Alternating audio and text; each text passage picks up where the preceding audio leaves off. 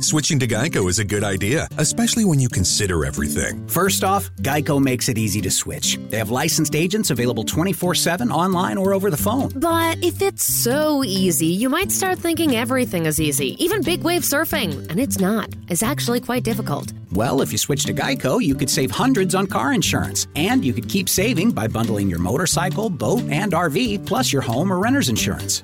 But saving money might lead you to make some questionable purchases, like a 20 foot feather boa. And do you know how hard it is to clean a 20 foot feather boa? Well, they do have an industry leading mobile app you can use to pay your bill, file and manage a claim, or add a new driver. But when life gets a little easier, it makes you too confident, and you start calling everyone Ace. And you're better than that. Well, Geico has a 97% customer satisfaction rating and has been saving people money for 85 years. It's hard to beat that. But you're right. Switch to Geico. It's obviously a good idea. When it comes to working at Geico, our best advocates are our employees, like Maxine. But since she is so focused on growing her career, we hired an actor to read her story. At Geico, I love mentoring the new associates to help them make this a career and not just a job. And with new opportunities and job stability, Geico has been helping people grow their careers for over 75 years. The only downside, she still hasn't met the gecko.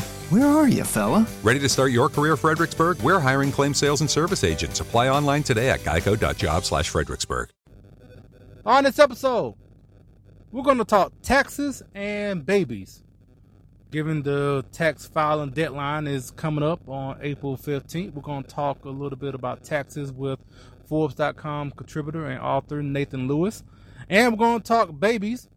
We're also going to talk about the bill that is going through the Texas House right now. And also, we're going to talk about the fly in that we had uh, about a week, well, two weeks ago. And we got a chance to speak with Representative Ron Wright about babies and some other things. So, all this on this episode of Trend Chat.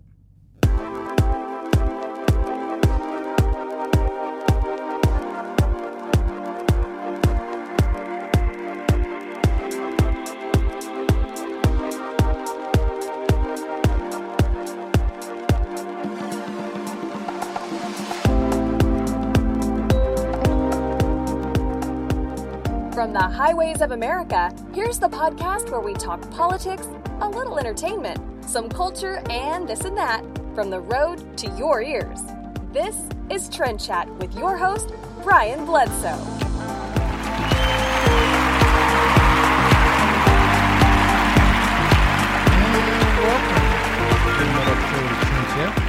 I am your host, Brian Bledsoe, and if you want to connect with us, we're on Facebook, Instagram, Twitter, or Snapchat. It's all the same name at TrendChat 24 7.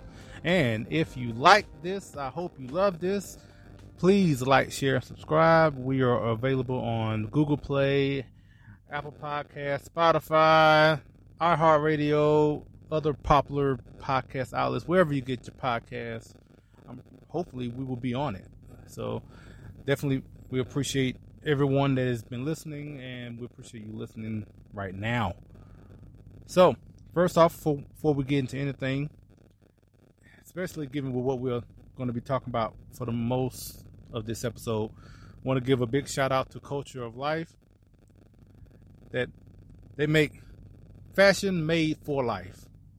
And if you want to support an organization that is out there fighting for life, and like I said, given what we're going to be talking about for the, a good part of this episode, I want to give a shout out to them.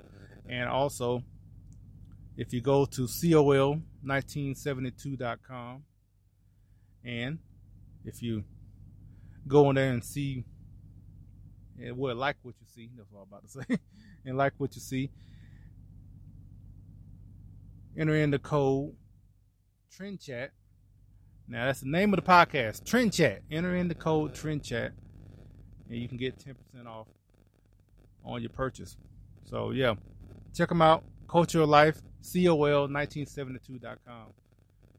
So so before we get to talking about taxes, you know, I don't want you, want you to just like cut off the podcast now because I, know maybe people are getting ready to file and they're like, oh, I don't want to hear about taxes. I'm having to deal with taxes.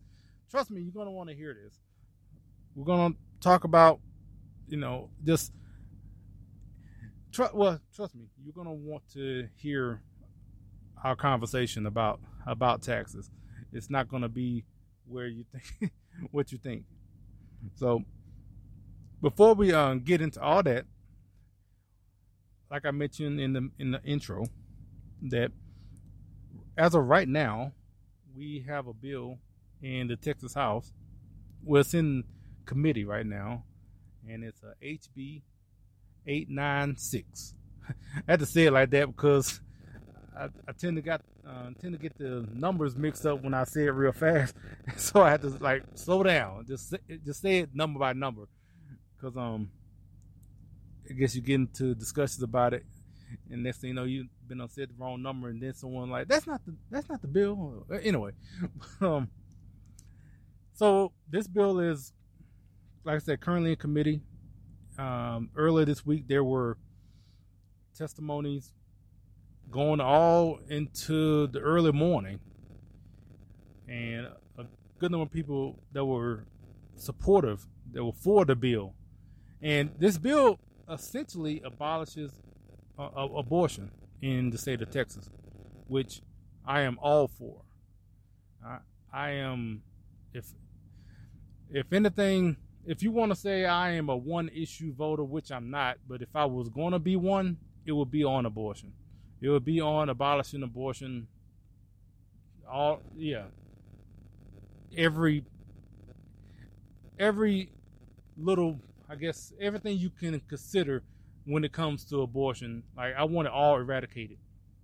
When it comes to um, basically killing the unborn, basically.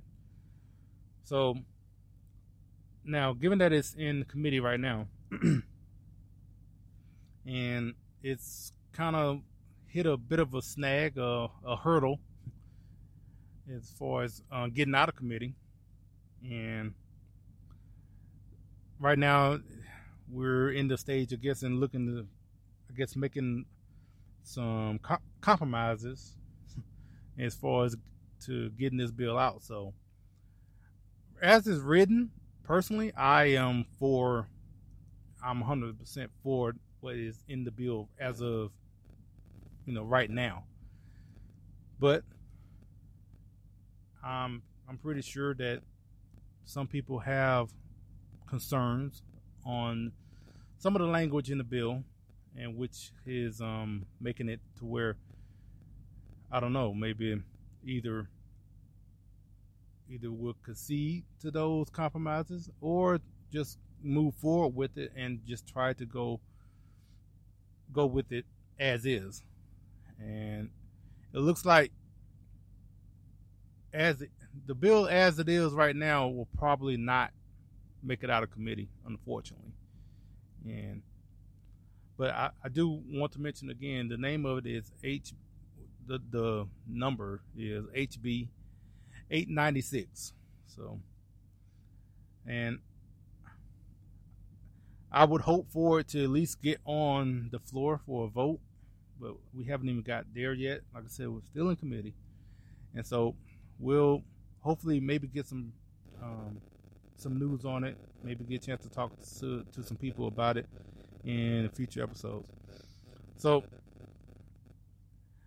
I just wanted to wanted to get that out, and for the people in Texas, especially if you want to look it up, I say again it's 896, and if you want to look up the bill, and if you want to contact your representative about it, or or at least the ones that are in committee, um, and especially um, I know I have. So, well, the, the thing about it, my state rep is the one who authored the bill, so um, Tony Tinderholt. So, and like I said, I, am in support of it. I have made that known already to their office.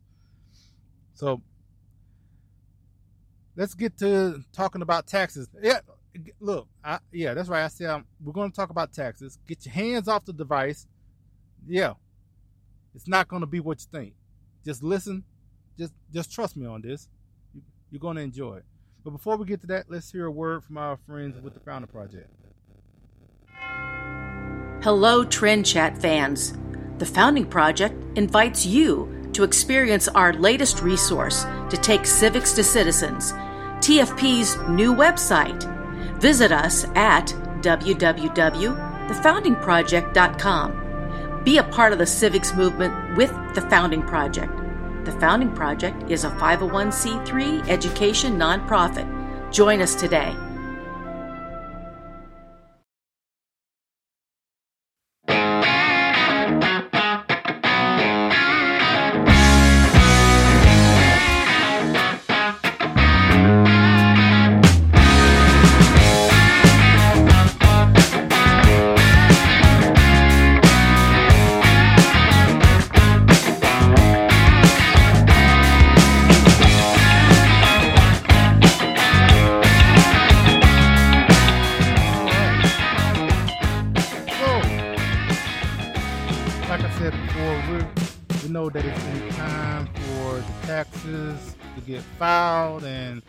Look i'm not looking forward to it either. So but we got a chance to speak with nathan lewis who is a contributor at forbes.com and also an author of four books.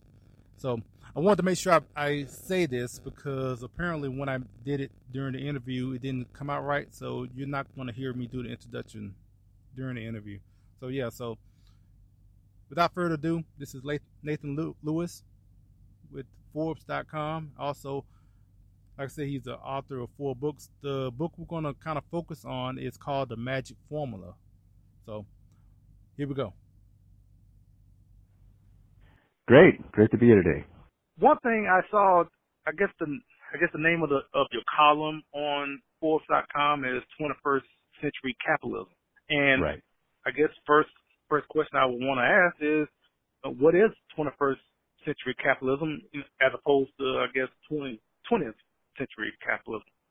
Excellent question. And that's exactly what uh, my, my new book, The Magic Formula, is about. Well, if you look at the capitalism of the 19th century, what you had was very minimalist government, especially in the United States. You know, federal government, there, there was no income taxes, very minimalist federal government, currencies based on gold, very reliable long-term currencies. And it was in many ways enormously successful. The United States got rich, the Industrial Revolution, everyone got rich really. But they ran, they, as, as societies got wealthier, they, they started to get involved in all this socialistic stuff, which was all new and untried in those days, right? And, and communism. Well, we spent the 20th century ex- running all these experiments in communism and socialism, and you know, communist central planning of the Soviet Union and China was a giant disaster, and we abandoned that. And the ideas of the 19th century that you could redistribute income and, and have tax high incomes at very high rates, that really didn't work either. The, the economic consequences of doing that and, and it just wasn't, you know, there was never any income was never redistributed, right? It just disappeared. Uh, just, yeah. So it didn't really work. What did work in the 20th century was uh, government services funded by below, very broad, simple taxes uh, sales taxes, which didn't really exist in the 19th century, the payroll tax, the VAT, uh, these very broad, broad taxes with low rates worked pretty well. Um, the other thing we discovered in the 20th century is that as government got bigger and bigger, the economic performance tended to go down, down, down, right? These countries in Europe, for example, they could still maintain, you know, they, they weren't disasters, but they became very stagnant. You had, you had persistent youth unemployment of 30, 40%, and all this kind of stuff. Uh, it didn't work very well. So the, the big successes in the 20th century were the low tax societies, uh, you know, the Japan and Hong Kong and, and, and China. So my idea for 20th century, 21st century is that we, we take what we learn from those, uh, two centuries. I, I should mention there was one other big experiment in the 20th century, which was they got the idea that they were going to manage the economy by fooling around with the currency, right? Central banks and interest rates and devaluations and floating currencies and all this stuff that really didn't exist in the 19th century, at least not to the same extent. It did exist, but it was generally regarded as a bad idea. We've fooled around with that for a hundred years now, and what we discovered is, you know, you can't become wealthy by twiddling your currency, right? yeah. It's it's so simple. You get wealthy from investment and from business and all these kind of things. You don't just fool around the central bank and everyone gets wealthy, right? That's another thing we discovered in, in the 20th century. The, the amount of, you know, hyperinflations and just currency disasters that we've had over 100 years, especially in the last 50 years, is just ridiculous, and it, it doesn't help anybody. So, um, the idea of the 21st century for me is to take what we've learned. we are probably not going to go back to the very minimalist governments of the 19th century, where there's you know there's no social spending, social services. But if you look at countries like Singapore or Hong Kong, they have almost all the the modern government services, but they're the governments are you know half the size as a percentage of GDP as as is common in Europe or the United States. And they've, for the most part, they've given up you know, currency fiddling and they've adopted basically some kind of stable currency policy. So the, the magic formula, which my new book is about, called low taxes and stable money, just four words. And if you follow those, follow that forward um, guideline, you're going to have great success. And if you go, if you do things that are opposite of those that forward guideline, you're going to suffer. That's the basic message. So, from from what you said just now, it's pretty good bet that we're not going to go back to a, a minimalist as far as um as far as taxes go. And right. I guess what I want to ask you is that you know there's plenty of theories as far as when it comes to taxes. We have what is flat tax, fair, fair tax, um, aggressive tax, no no taxes. Um, right. I guess in your opinion, I mean, what's the best rate, uh, effective tax rate um, a lot of these these things depend on people's personal preferences for how you know how big a change to the present status quo they're willing to tolerate. You know, a flat tax system, as advocated by Steve Forbes, for example, is less of an aggressive change to the status quo than than the fair tax system, um, which is a much more kind of comprehensive kind of thing. My, I think we should start off with a target. You know, what percent, what tax revenue percent of GDP is roughly where we want to be. Well, if you look at the history of the last hundred years, the big, the really successful economies, the high growth economies, the economies where, you know, unemployment's low naturally and people can have, know, jobs are plentiful and incomes are rising. You usually see a, a tax revenue GDP ratio in, in the, in the teens. Could be low teens like Hong Kong, 13%. Could be a little higher like 17 or 18% like China. But it's, it's, and that's the total government, not just the central government. So in the United States, we're at about, um, I don't know, 26% or so now. You know, about 10 points higher than that. In Europe, they're another 10 points higher than that. So, you know, it's, I think we're going to end up, um, not just changing the tax system, but not changing the spending, but eventually changing it all. And, and, then, then once, then once you have that kind of goal of about, let's say 17% of GDP size of government, I personally, what I would do is just go for a, a, a one rate VAT you know, get rid of the income tax, get uh, get rid of sales taxes, uh, get you know, get rid of the payroll tax, get rid of all of it. Just have a have a have a one tax system. Now, you know, there's there's there's a lot of steps between where we are into into that eventual goal, but but that would pre- probably be my preference. Uh, the, the fair tax proposal is um, is actually pretty close to that. So you know, you, you want to say do a fair tax instead, that's fine with me. Yeah. The rate would probably be around the rate would probably be around uh twenty percent, I would say. Okay. Total, not just federal, but but state, local, and everything. Okay, all good. Okay, yeah, uh, yeah, kind of like what you said. I I mean, to get to that point, that that will be a lot of steps, and that will take a lot of episodes. now, in a recent article, you you spoke about modern monetary theory. Now, for right. people that, that have no clue as far as what that what that means, first, I guess, inform us of what what that is, and also basically wrote against that. So also, I guess, elaborate on that as well.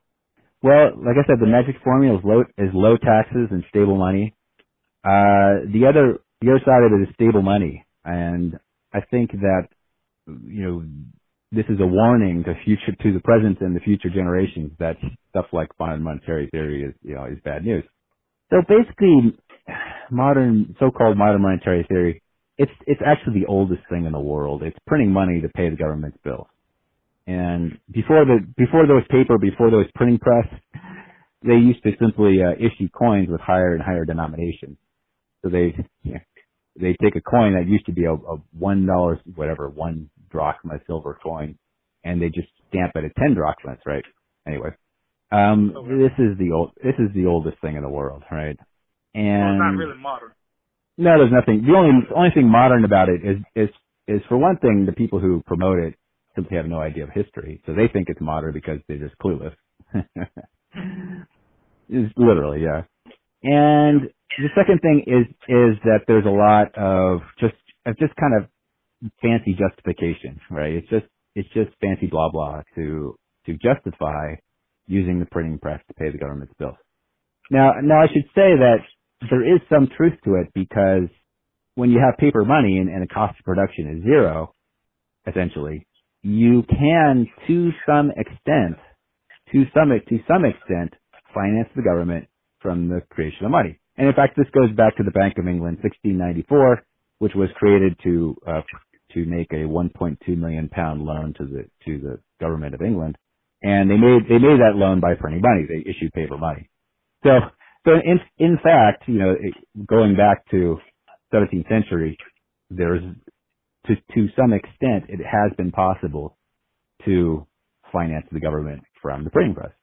But the reason that it's been possible is is because it has never been done to, uh, you know, the the thing that determines how much the printing press, so to speak, uh, is used is the maintenance of of the currency system in general. Right? It's it's the demand for money in the economy. It's not to finance the government, right? It's it's the, it's the motivation. You know what what determines the amount of money in the economy. So that's that's that's kind of the you know the uh, the short description. So so there is so there is some truth to these these claims of the monetary modern monetary theory people. The thing is that we are we're already doing it. We've been doing it for 200 years, 300 years, and we're already enjoying as much advantage from that as we can get. So there's no so we're not arguing about that because we've been doing it for 300 years, right? The only, so so what so what are these people arguing? Well, they're basically arguing since we're already doing what they're saying and have been for centuries. Mm-hmm. What they're really arguing is that we should print more money because spending money is fun. Well, every country that does that, you know, descends into hyperinflation eventually. um, which, and it's also that's also been around forever. So I, I mentioned the Bank of England in 1694. Actually, the, the, the one of the very first examples of government financing themselves with paper money creation was the colony of Massachusetts in 1690. So the Americans actually beat the British a little bit. And as you can imagine, the currency eventually ended up worthless. So you know exactly where that goes.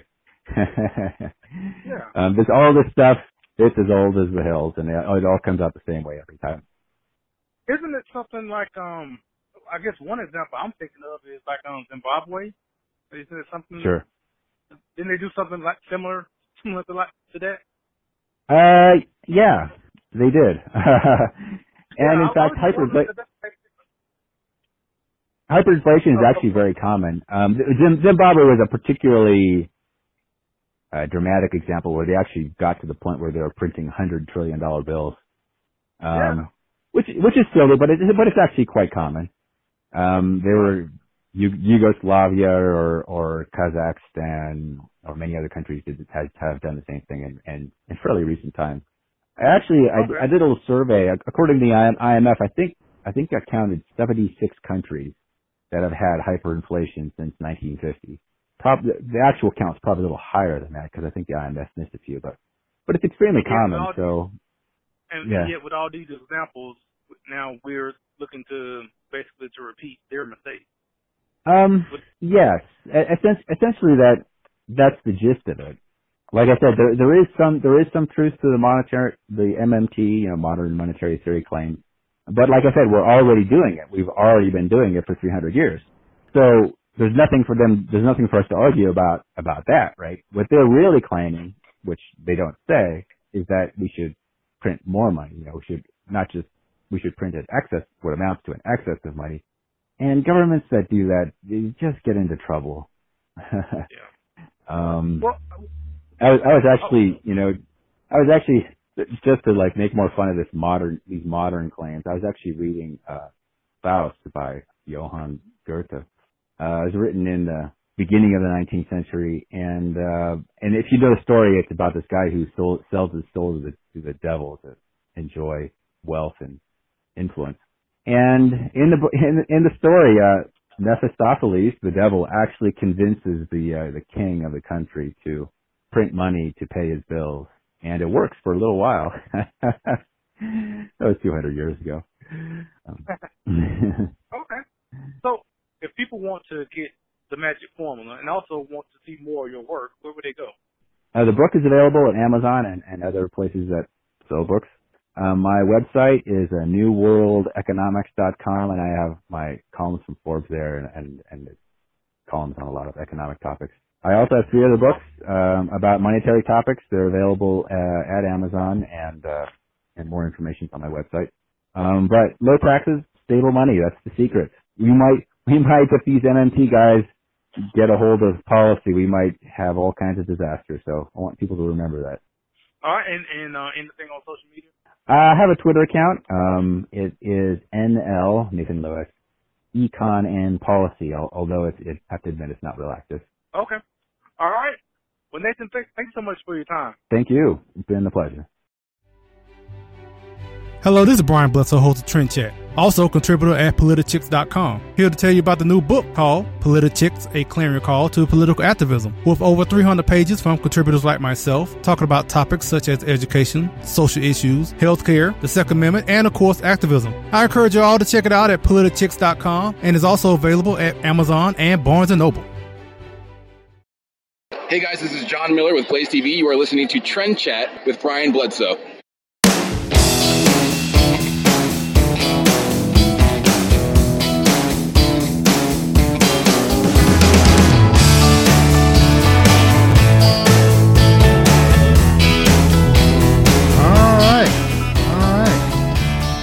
Thanks to Nathan for joining us. And I just want to say, I don't know how that first segment sounded.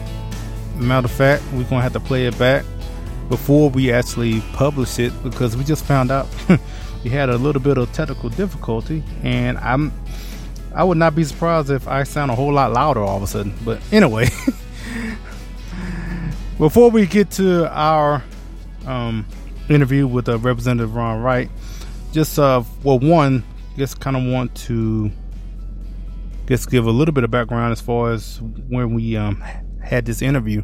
So, Heritage Action had what you call a fly-in a couple of weeks ago to go to different offices, mainly Democrat offices, to get signatures for a discharge petition for the Born Alive Abortion Survivors Protection Act. And we went to a number of different uh, offices and we um, got a chance to speak with a few of the actual representatives. We, I think I, I ran into maybe one or two other than uh, our interview with um, Representative Wright, but um, it was a uh, it was cordial. Let's put it that way. I can't say that we ran across anybody that was hostile towards us when, especially when we went to Democrat offices. So th- they at least gave us the a hearing, which you know they could been very they could have been very much in their right to just say go away, but but it didn't. So I can at least give them credit for that. But um, so with that, we got a chance. I mean, I'm in DC, so I should at least go see my representative at least while I'm there, or at least get, or at least try to. And so we went to um, Congressman Wright's office, and he was there, and so we got a chance to to speak with him. So, so that's what the interview we're going to play in a couple of minutes. But before we get to that, just want to touch on a couple of things that are going on. Well, one thing. I noticed. So if you follow me on social media, so just you know, just Brian Bledsoe, um, not just not on Trend Chat or anything. But if you follow, like I guess my personal, I guess you saw that I posted where I burned myself, and which I, I wouldn't even have mentioned this if that post wouldn't have gotten so many reactions uh, on Facebook and Instagram. I I did not even think that was gonna get anything, and like I kept seeing everybody kept posting something, kept um reacting to it. I wasn't even gonna post a picture of that. I just thought it was funny, mainly because I had it. You know, I had that happen, but right before I caught my flight to DC, and it was funny because I didn't even um, feel that pain. Like I felt the initial pain when it first, when the iron hit my arm, but after that, once I got on the plane, I went to DC. I guess it was kind of like out of sight, out of mind because, um, I, you know, I put on my suit and everything. And so I, I really wasn't even thinking twice about my arm, which, like I said, once it hit, when the iron hit my arm, yeah, it hurt then, but then, then I had to hurry up and catch a, a Uber to the airport so I can go to DC that morning and it didn't even cross my mind. It's funny because once I got back home, because the what I did, I flew into DC that morning and flew out the same day that night. And when I got back um, home to Texas and got um, got home and took my shirt off and saw the burn, it literally scared me because I've forgotten I I have really forgotten that I even had a burn on my arm. and um anyway, now sometimes I get in the past week or so, some people may ask, "Oh, what?" You know, I had this big band-aid bandage on my arm now. They're like, "Oh, what happened to your arm?" And at first, I I just came out and said, "Well, I just I burned myself." And then after so long, a couple more people asked. I just started saying, "Yeah, you know what? Yeah, I, um, I got in a fight with a wolf, and I had to had to punch him in the face with my left hand, and so he could, you know, run away and." And so yeah, he bit me on my arm. or yeah, so I break up some little story, and then when they like, oh, you know, most people don't believe it. They they already think I'm lying, but I was just saying they just I've, now I'm just thinking of any story I can think of when someone asks. Now it's gonna turn into something crazy soon later because I'm gonna have this on for probably a couple of weeks. Look like so. But anyway, um, y'all don't want to hear about that. Uh, now I did come across a story. Y'all might not want to hear about this either though, but, um, and I'll keep it quick. I saw a story saying that, uh, Kim Kardashian is looking to become a lawyer and she's going to take the bar exam in 2022. um, okay. I mean, I, I'm guessing the work that she did last year with Trump and getting, um, I think her name was Alice Johnson, um, getting her pardon, uh, pardon of clemency. I forgot what it was now, but getting her out of prison, put it that way. And I guess from that has inspired her to go into the, I guess the law. I don't know, I guess criminal law, whatever. So, hey, you know, more power to her. She can pass the bar. All right, go go for it. For what it's worth, I can say that she would be the most attractive lawyer out there. that that's that's one thing I know right now. How good she'll be as far as winning cases, I don't know. But she'll look good doing it. Let's put it that way. So, but um, yeah, so th- yeah, I just wanted to get that out first before we um, get to our interview. So, um, first we're gonna play one more word from the Founder Project. Also, before we get to that, I definitely want to give a shout out to 1776united.com. Make great patriotic gear, hats, mugs, you name it. And 76 militia dash trend chat. Get you 20% off of whatever shirt, mug, hat that you, that you want. So yeah, 1776united.com. Check them out. Also odgapparel.com. Great Christian wear. I wear the hat, you know, stop being dead all the time. Also the shirt as well. And they have much more than that mm, with shirts and hats and mugs as well but with a great Christian message. message. And that's odgapparel.com. And if you go there, like what you see, Trend Chat 10 get you 10% off. So I, I definitely, definitely want to bring them up because I appreciate them supporting Trend Chat. So, gonna have a word with the founder project And then we're to have our interview with uh, Congressman Wright. Hello to fans of Trend Chat and Brian Bledsoe. The Founding Project, an education nonprofit dedicated to civics, invites you to visit our brand new website. Visit us at thefoundingproject.com. Be a part of the civics movement with the Founding Project. The Founding Project is a 501c3 education nonprofit. Please join us today. Politics and other stuff, maybe. This is Trend Chat with your host, Brian Bledsoe. Hello, this is Trend Chat, and we are here in Washington, D.C., and we are very pleased to have Representative Ron Wright with us. Now, the last time we, we spoke was during the midterms, but now we can officially say Representative Ron Wright. So how are you doing? I'm doing great. Thanks for having me. So first off, the reason why we're even here is to get signatures for the discharge petition on the Born Alive Abortion Survivors Act. And not only we, you know, we know that you were a co-sponsor of the act, and we also have found out that you have signed on to the petition. So first off, you know, we are very grateful for that. But for the people that don't know, tell us, tell them about the about the act and why you signed on. Well, you know, Brian, it, it, it's an outrage that we're even having to discuss it, that we're even having to do a discharge petition, uh, because this is about babies that survive abortions. They're outside the womb, but they're alive. They're fully alive, and um, this bill would require that medical professionals provide them with the same care they would any baby that's born that's outside the womb.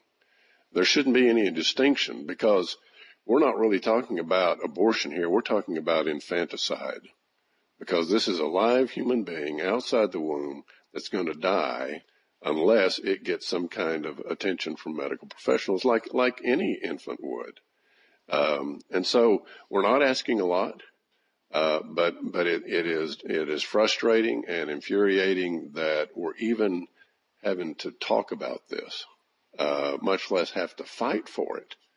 Uh, but but this this is an indication of where we are up here in Washington, where we are with the Democrat uh, majority. Uh, they're they're going to extremes, and um, it, the people of, of the United States, people of Texas in particular, need to know just how radical the Democrat Party in Washington has become. You know, we've well, we've gone to different Democrat offices already, and one thing I've even mentioned is that this is this is kind of like the minimum to ask, really, because I'm like you said, we're not talking about abortion. We just we're just talking about having, giving, providing medical care to a to a baby that's already born. Right. That's all we're asking, really. And I, I can't believe that that I'm even having to come up here to advocate for this. This should be 435, you know, signatures on here, or should have already been to a vote. Well, you know that it's again, it's an indication of how radical uh, they have become, and particularly on the the issue of, of life. Um, you know, it, it, it's very difficult for a pro-life Democrat to even get elected these days. But again, this is different. This is in a category by itself because we're talking about killing a baby that is already born uh, by refusing to give it uh, medical attention, and uh, it is it is just an outrage that we're even having to discuss it but it, it's an indication of the times we're in. Um, and but we're going to continue to fight this. Uh, it is unconscionable the the fact that more Democrats have not signed this petition because what this petition does is it forces a vote on the floor because so far the Democratic leadership will not allow the bill to come to the floor for a vote. Um, this will force it to come to the floor for a vote.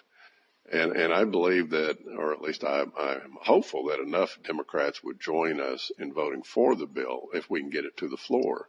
And that would ensure that babies that survive abortions and are alive outside the womb would get the care they need. Now, we also would know you're part of um, other committees, so as far as our foreign affairs and um, education and labor. So um, I guess I guess let us know what's going on with, in those committees. Well, the Education and Labor Committee, that, that's a real meat and potatoes committee uh, in the Congress because that committee affects almost every family in America one way or the other, either from an educational standpoint or uh, a workforce standpoint. And most of the work that's been done on the committee so far, we're still early in the Congress, uh, but most of the work so far has been on the workforce side of things, on the labor side of things. Uh, we've had hearings on, on pensions. We've had hearings on uh, pay equity, uh, hearings on uh, the minimum wage, things like that. Uh, we've only had a couple of hearings on education related issues. Uh, on foreign affairs, um, that's been a, an extremely interesting committee because of all of the hot spots in the world that can affect, you know, the people here in the United States uh, whether it's Syrian, Syria, um, Venezuela, Russia, China, all of that. Uh, and those issues uh, come before our committee. So that's been very interesting. And and the thing about both of these committees is is they're committees that have a history of working on a, in a bipartisan fashion. Uh, particularly in foreign affairs, you know, partisanship should end at the water's edge. And um, I believe you'll you'll see some bipartisan work come out of that committee. That's also true of education and labor, but so far it's been very partisan. Uh, it's like they're going down a list, checking checking boxes uh, to to um, satisfy their base. But um, I'm hopeful that even on that committee, we'll produce some bipartisan uh, Congress is over. So, just want to say we are very proud that you're here, and you know we we definitely were was very supportive in your campaign, and just um, just keep up the great work. I will, and thank you again for your support. We're working hard, and we're going to keep working hard for the people of the Sixth District of Texas. This is Dana Loesch, and you're listening to Trend Chat.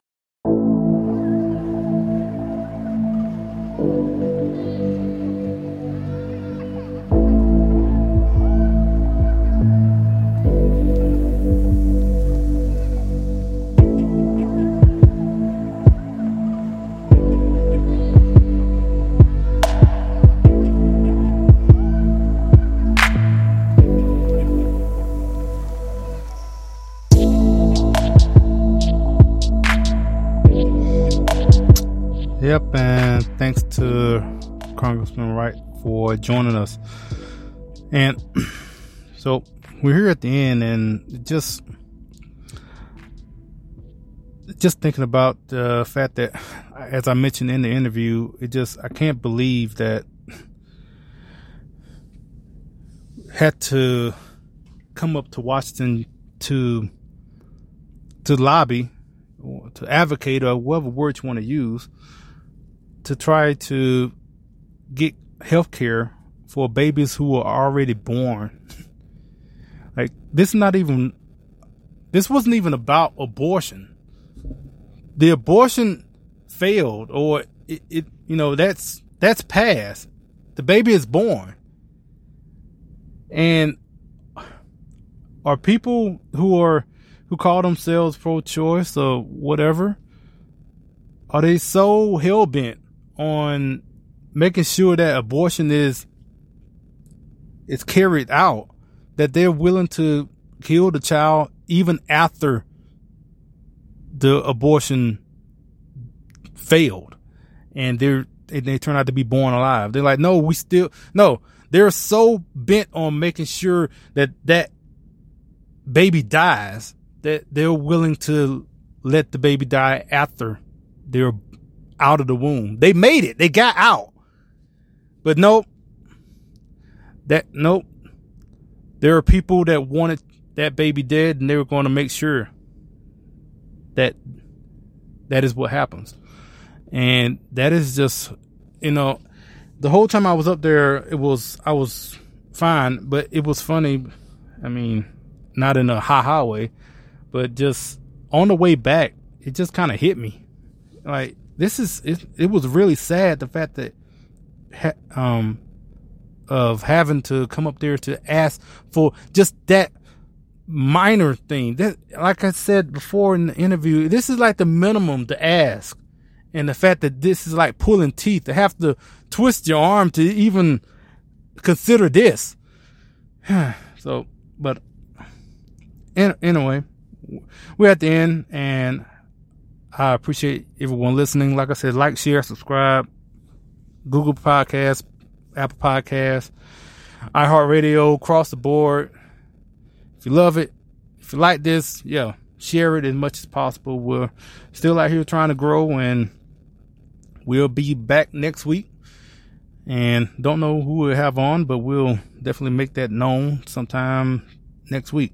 So until next week, we'll chat with you later.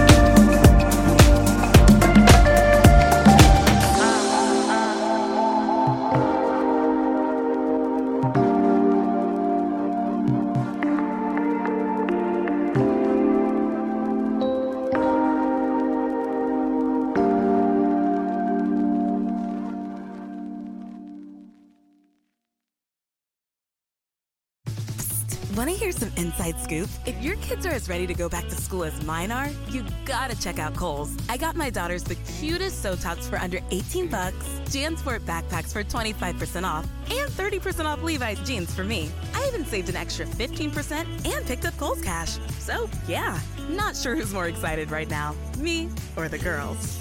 Select styles. 15% offer ends August 15th. Levi's coupons do not apply. Some exclusions apply. See store Kohls.com for details. Switching to Geico is a good idea, especially when you consider everything. First off, Geico makes it easy to switch. They have licensed agents available 24 7 online or over the phone. But if it's so easy, you might start thinking everything is easy, even big wave surfing. And it's not. It's actually quite difficult. Well, if you switch to Geico, you could save hundreds on car insurance. And you could keep saving by bundling your motorcycle, boat, and RV, plus your home or renter's insurance. But saving money might lead you to make some questionable purchases, like a 20 foot feather boa. And do you know how hard it is to clean a 20 foot feather boa? Well, they do have an industry leading mobile app you can use to pay your bill, file and manage a claim, or add a new driver. But when life gets a little easier, it makes you too confident, and you start calling everyone ace. And you're better than that. Well, Geico has a 97% customer satisfaction rating and has been saving people money for 85 years. It's hard to beat that. But you're right. Switch to Geico. It's obviously a good idea.